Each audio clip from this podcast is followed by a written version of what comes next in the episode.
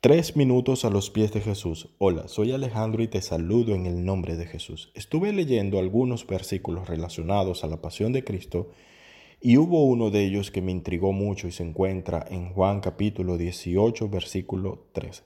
Judas pues tomando una compañía de soldados y alguaciles de los principales sacerdotes y de los fariseos, fue allí con linternas y antorchas y con armas. Judas Iscariotes nos recuerda contundentemente las horribles posibilidades que se esconden dentro de cada corazón humano.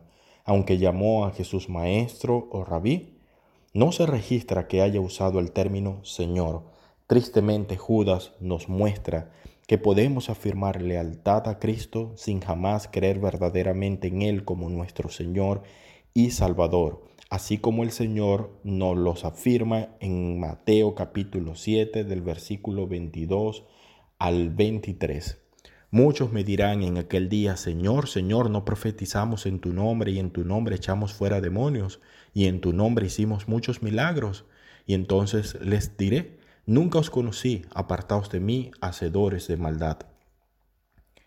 Este es el caso de quienes creen que Jesús fue un buen maestro, pero niegan que Él es el único camino, como se encuentra en Juan capítulo 14, versículo 6.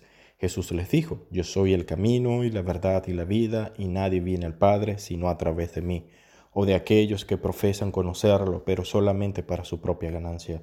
Sea cual haya sido su razón para entregar al Señor Jesús, sabemos que su pecado lo ensegueció de tal medida que Judas no pudo ver el camino y la verdad y la vida, en su orgullo decidió tomar el asunto en sus propias manos y luego cayó presa del remordimiento por sus acciones, como dice Mateo capítulo 27 versos 3 y 5. Entonces Judas, el que le había entregado viendo que era condenado, devolvió arrepentido las treinta piezas de plata a los principales sacerdotes y a los ancianos, diciendo, Yo he pecado entregando sangre inocente. Mas ellos dijeron, ¿qué nos importa a nosotros?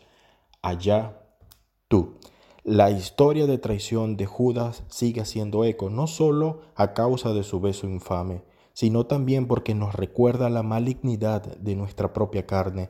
¿Cuántos de nosotros asistimos a la iglesia con regularidad y asentimos con nuestro intelecto a Jesús, pero no con nuestros corazones?